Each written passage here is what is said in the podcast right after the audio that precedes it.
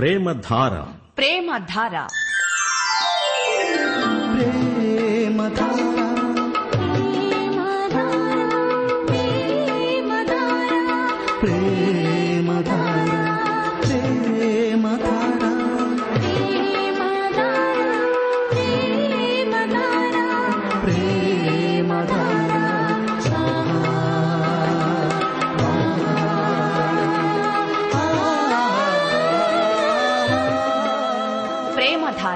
ప్రేమధార.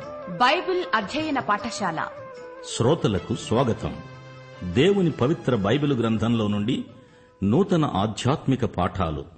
ప్రేమలో క్షమ ఉంది. దేవుని ప్రేమలో పాపక్షమ ఉంది.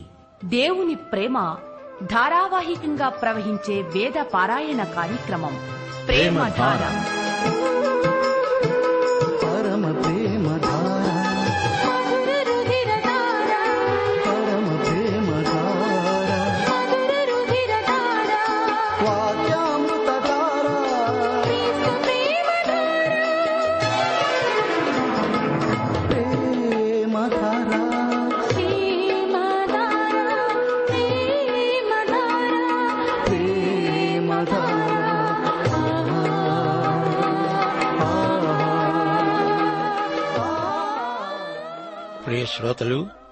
బావున్నారా క్రీస్తునందు ఆనందిస్తూ బలమొందుతున్నారా హోషియా గ్రంథ పాఠాలు మీకెంతో ఆధ్యాత్మిక స్ఫూర్తిని కలిగిస్తున్నాయని నమ్ముతున్నాము.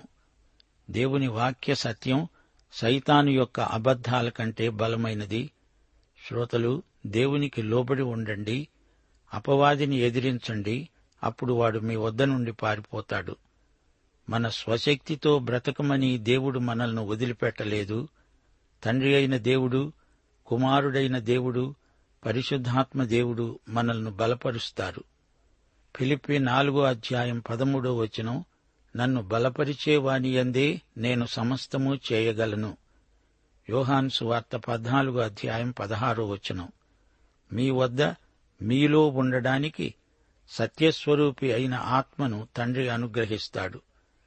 యూదా ఇరవై నాలుగో వచనం తొట్టిల్లకుండా మిమ్ములను కాపాడడానికి తన మహిమ ఎదుట ఆనందముతో మిమ్ములను నిలువబెట్టడానికి శక్తిగల మన రక్షకుడైన అద్వితీయ దేవుడు. సరే రండి రేడియోకు దగ్గరగా కూర్చోండి. వాక్య ధ్యానానికి ముందు ప్రార్థన చేసుకుందాము.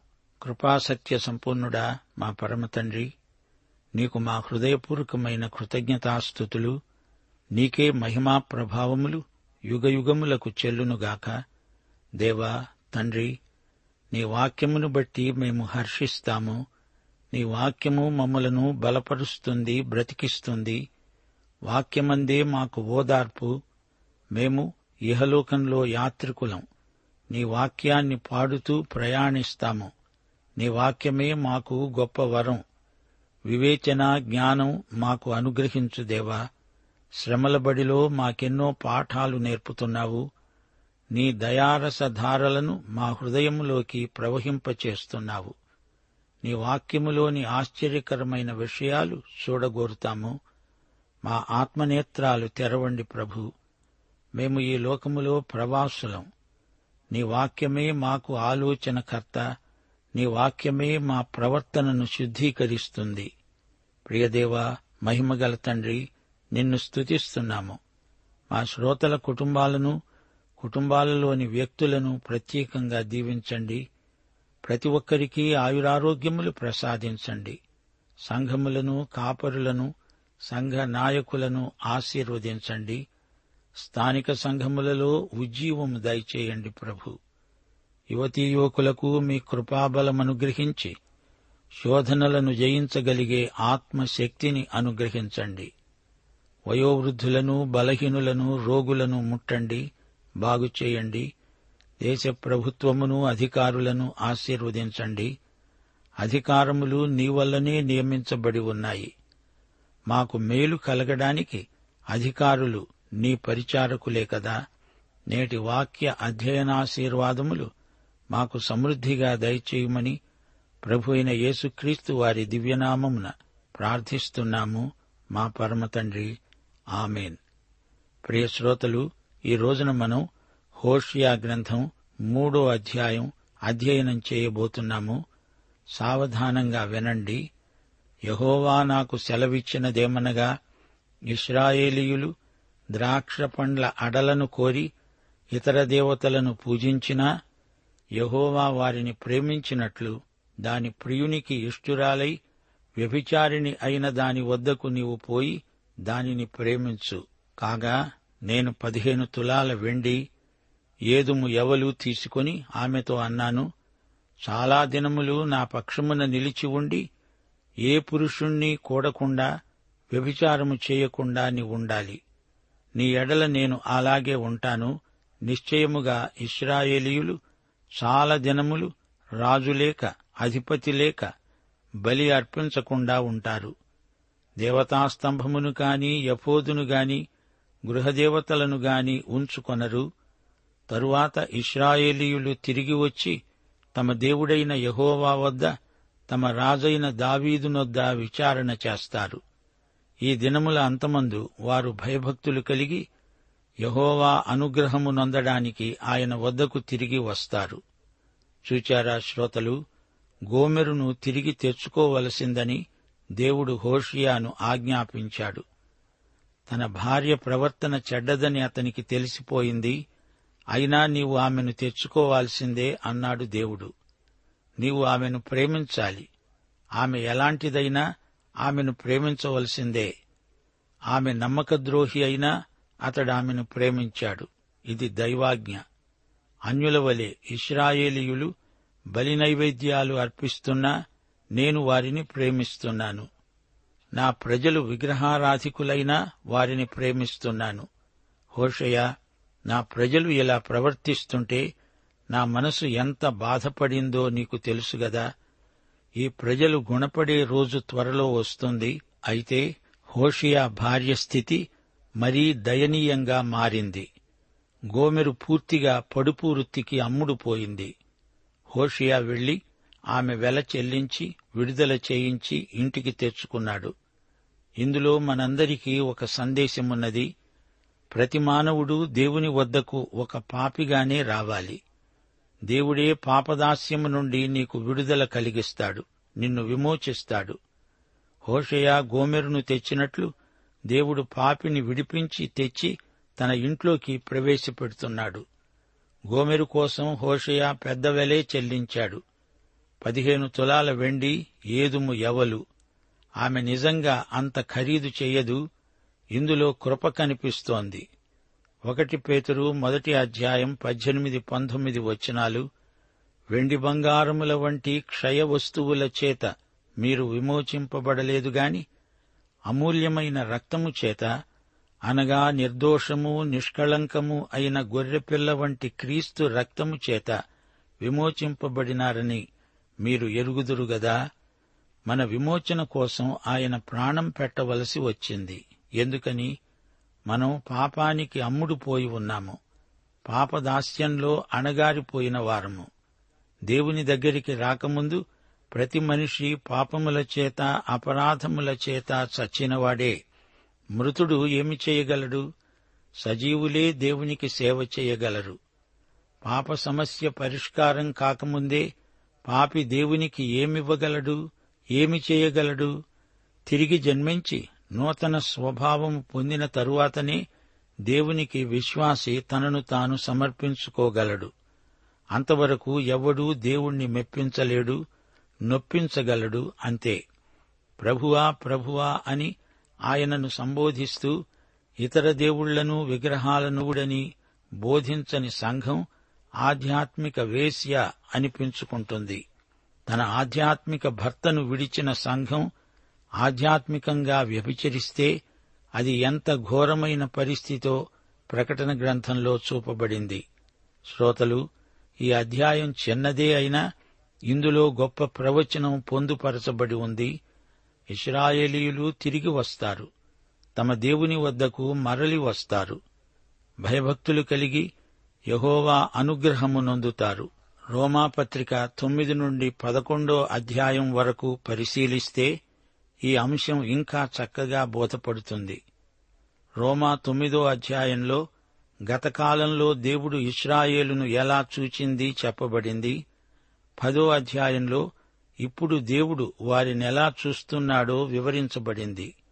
పదకొండో అధ్యాయంలో దేవుడు ఇస్రాయేలు జాతికి భవిష్యత్తులో ఏమి చెయ్యబోతున్నాడో చూపబడింది. హోషియా మూడో అధ్యాయం నాలుగో వచనంలో ఇస్రాయేలును గురించే చెప్పబడింది. చాలా దినములు ఇస్రాయేలీయులు రాజు లేక అధిపతి లేకుండా ఉంటారు. బలులుండవు. దేవతాస్తంభము యఫోదు గృహదేవతలు ఉండవు. ఎన్నాళ్ళో చెప్పబడలేదు. మొదటిసారి అబ్రహాముతో దేవుడన్నాడు. నాలుగు వందల ముప్పై సంవత్సరాలు మీరు వాగ్దత్త భూమిలో ప్రవేశింపరు. ఆ తర్వాత వారిని తెస్తానన్నాడు.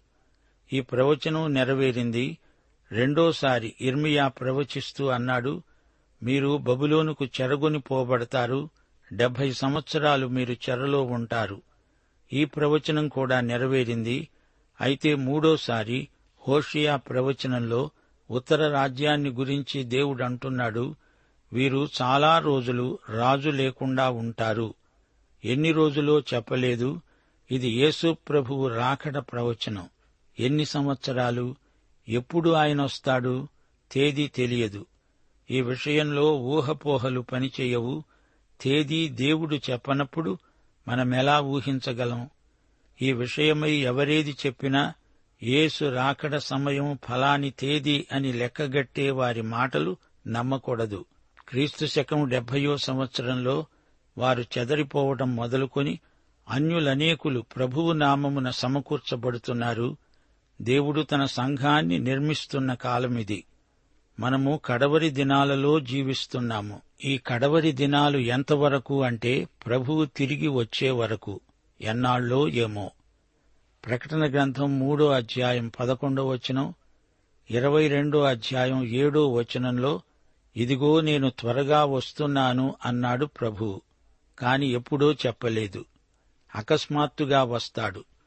ఏ దినమో ఏ ఘడియో తెలియదు. సంఘం ఎత్తబడిన తరువాత ఆయన రాకడకు రంగం సిద్ధమవుతుంది. లేఖనములలో సంఘ చరిత్ర తేదీ లేనిది. సంఘం పరలోకానికి చెందినది. ఈ సంఘానికి ఇక్కడ స్థానికంగా ఎవరూ ఏ పేరు పెట్టుకున్నా సంఘం యొక్క ఉనికి మనికి ఇక్కడ కాదు అక్కడ పరలోకంలో. సంఘానికి ఇక్కడ దేవుడేమీ పేరు పెట్టలేదు. ఎక్లీషియా అంటే లోకములో నుండి పిలువబడింది ఇదే సంఘం. ఆయన లోకములో నుండి పిలుచుకొని తన సంఘ వధువును ఏర్పరుచుకుంటున్నాడు. మత్తైసు వార్త పదమూడో అధ్యాయం నలభై ఐదు నలభై ఆరు వచనాలలో మంచి ముత్యమును గురించిన ఉపమానం ప్రభువు బోధించాడు. ఈ ముత్యం దేవుని సంఘం వర్తకుడు యేసు ప్రభువే. ఆయన తన సంఘానికి గొప్ప వెల చెల్లించాడు. సంఘానికి తగిన పేరు ఇదొక్కటే మార్గరెట్. సంఘానికి అసలు పేరు లేదు తేదీ లేదు. ఇది పరలోకానికి చెందినది. మార్గరెట్ అంటే మంచి ముత్యం. యేసు కనుగొన్నది కొన్నది మంచి ముత్యమనే సంఘం. సంఘం ఆరంభమైంది ఎప్పుడు? పెంతకోస్తు రోజుకు ముందు పేతురు చెప్పగలిగాడా? దానికి ముందు తేదీ కాలం ఏదో చెప్పబడలేదు. అలాగే సంఘం ఎప్పుడు ఎత్తబడుతుందో ఎవరికి తెలుసు? ఎత్తబడుతుంది అని మటుకు తెలుసు అంతే. ఇప్పుడు హోషియా ప్రవచనం చూడండి. చాలా దినాలు ఇస్రాయేలు రాజు లేకుండా అధిపతి లేకుండా ఉంటారు. ఎప్పుడో ఏ దినమో తెలియదు. ఆ రోజు రాజు రాబోయే రోజు దావీదు సింహాసనానికి హక్కుదారు ప్రభువైన యేసు రాబోయే రోజు. ఆయన ఇప్పుడు పరలోకంలో తండ్రి కుడిపార్శ్వాన ఉన్నాడు. ఆయన రాబోతున్నాడు. ప్రభువులకు ప్రభువు రాజులకు రాజు. ఇస్రాయేలు ఇంతవరకు ఆ రాజును తిరస్కరించింది. యేసుక్రీస్తు తమ మెస్సియా అని వారు గుర్తించకపోతే వారికి అధిపతే ఉండడు ఏ బలి ఉండదు. లూకాసు వార్త ఇరవై ఒకటో అధ్యాయం ఇరవై నాలుగో వచనం. వారు కత్తివాత కూలుతారు చెరపట్టబడిన వారై సమస్త అన్యజనుల మధ్యకు వెడతారు. అన్యజనముల కాలములు సంపూర్ణమయ్యే వరకు ఎరుషలేము అన్యజనుల చేత త్రొక్కబడుతుంది. ఈ రోజు వరకు ఈ ప్రవచనం నెరవేరలేదు. ఇస్రాయేలుకు అసలైన దేవాలయ స్థానం స్వాధీనం కాలేదు. ఇంకా వారు విలాపపు గోడ దగ్గరే ఉన్నారు అంతే. అసలైన బలి మనకుంది. శిబిరము వెలుపల శిలువ బలి యేసుక్రీస్తే. వారికి ఎట్టి విగ్రహము ఉండదు ఉండకూడదు. నిర్గమకాండం ఇరవయో అధ్యాయం నాలుగో వచనం. పైన ఆకాశమందే గాని క్రింది భూమి ఎందే కాని భూమి కింద నీళ్ళ ఎందే కాని ఉండే దేని రూపమునైనా విగ్రహమునైనా నీవు చేసుకోకూడదు వాటికి సాగిలపడకూడదు వాటిని పూజింపకూడదు. ఎట్టి గుర్తు సంకేతము కూడా ఉండకూడదు. వారింకా దేవుని వైపునకు తిరగకపోయినా విగ్రహారాధన వారి మధ్య లేదు ఇది దేవుని ప్రవచనం. వారు ఒకానొక రోజు తమ దేవుని వైపు తిరుగుతారు అని హోషియా ప్రవచిస్తున్నాడు. ఇస్రాయేలీయులు తిరిగి వచ్చి తమ దేవుడైన యహోవా వద్ద తమ రాజైన దావీదునొద్ద విచారణ చేస్తారు. ఈ దినముల అంతమందు వారు భయభక్తులు కలిగి యహోవా అనుగ్రహము నొందడానికి ఆయన వద్దకు వస్తారు. వస్తారు నిజమే తేదీ మాత్రం మనకు తెలియదు వారు దేవుని వైపునకు తిరిగినప్పుడే వాగ్దత్త భూమికి తిరిగి వచ్చినట్లు. మెస్సియా మాత్రమే ఆ జాతికి సమాధానకర్త అయిన అధిపతి. వారికి శాస్త్ర విజ్ఞానం కాదు ఆర్థిక విజయం కాదు మెస్సియాయే ఆశాతార. ఇస్రాయేలు పూర్తిగా దేవుని తట్టు తిరగాలి తిరుగుతారు. ఇది ప్రవచనం నెరవేరుతుంది. ఇది ఇంకా నెరవేరవలసిన ప్రవచనం దేవునికి స్తోత్రం. మహాశ్రమల కాలం ప్రభువు రెండో రాకడ వెయ్యేండ్ల పాలన ఈ మూడు నెరవేరవలసిన ప్రవచనాలు. గుర్తించండి శ్రోతలు గమనించండి. హోషియా తిరిగి గోమెరు దగ్గరికి వెళ్ళాలి. ఆమెను ప్రేమించాలి. గోమెరు హోషియాను వదిలిపెట్టి తన పాత విటులతో ఉన్నది. దేవుడు ఇస్రాయేలును ప్రేమించినట్లు హోషియా గోమెరును ప్రేమించాలి. ఇది దైవాజ్ఞ.